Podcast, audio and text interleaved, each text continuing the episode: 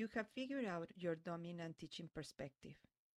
You also have clearly defined your studio's vision, mission, and values. The next step is to define the indicators that you will use to evaluate your studio's performance.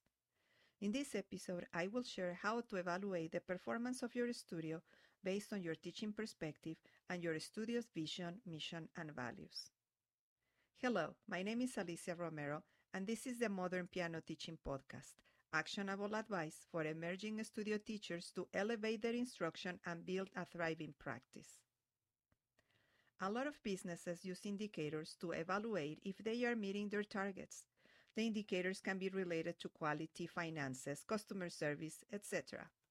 Do a Google search and you will find many different indicators you can use to evaluate the performance of a business. However, indicators may give you a partial snapshot if the indicators you select are not in alignment with your vision, your mission, and your values. There are three areas where you can use indicators to measure the performance of your studio. The three areas are your performance as a teacher, your performance managing your studio, and your performance communicating with your families.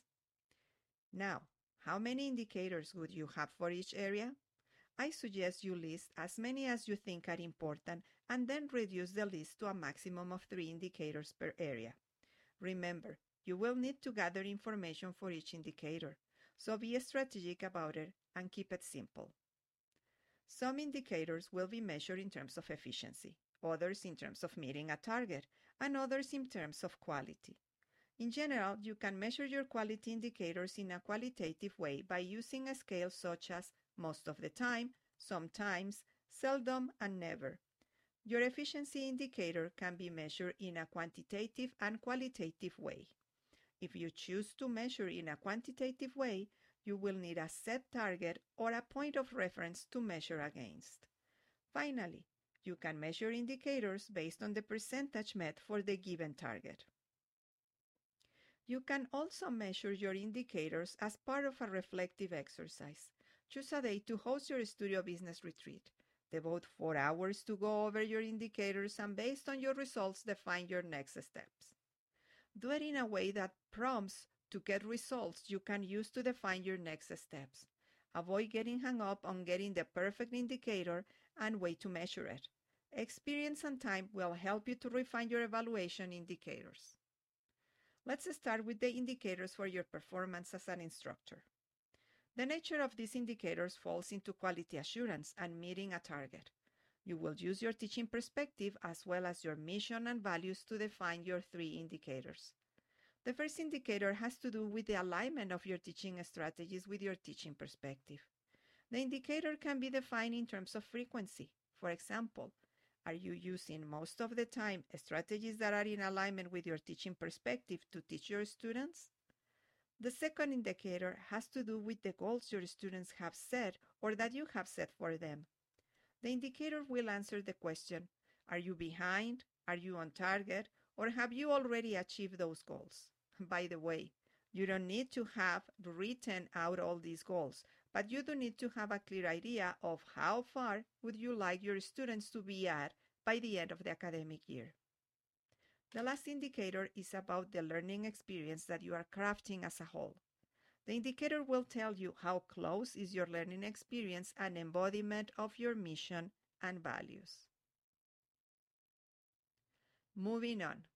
Indicators that you can get for the management of your studio have to do with how well organized you are and if you are meeting your financial expectations. For organization, your indicator could answer questions such as Are you submitting all your ads on time? Are you renting your space for recital on time? Do you have your students' books ready for the class? In a nutshell, how efficient are you at completing all your administrative tasks? The second and third indicators are connected to your financial targets. Have you reached your financial target for the semester? This can translate in a dollar amount based on the number of students that have enrolled. The third indicator is connected to your financial prosperity. This is reflected in the money you have in the bank after you have covered all the expenses you incurred to run the studio.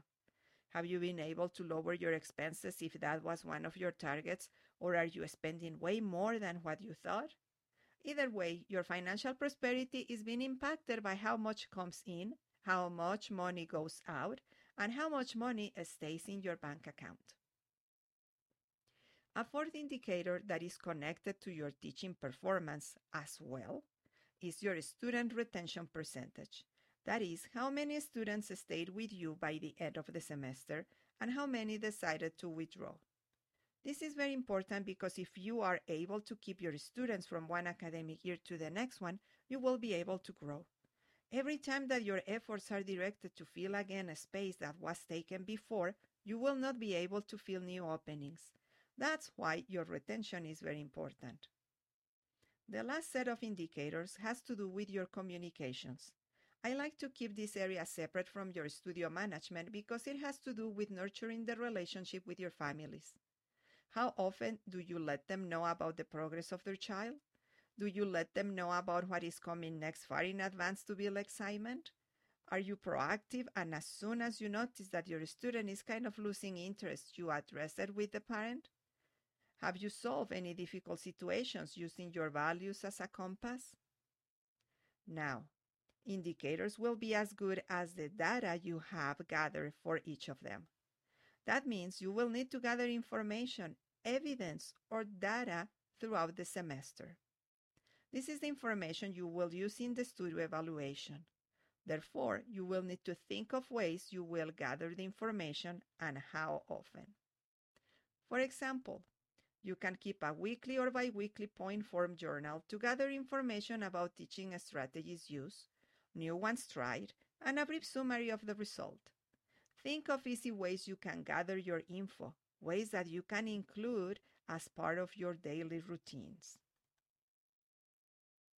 Now is your turn to take action. Schedule your studio business retreat. It can be a week long retreat in which you work a little bit every day, or you can set aside three to four hours and do it in one sitting. During your retreat, you will do three things define the indicators for each area. How will you gather information? And when and how you will do your studio evaluation. Thank you for being here today. I will see you next week, same time, same place. Bye for now.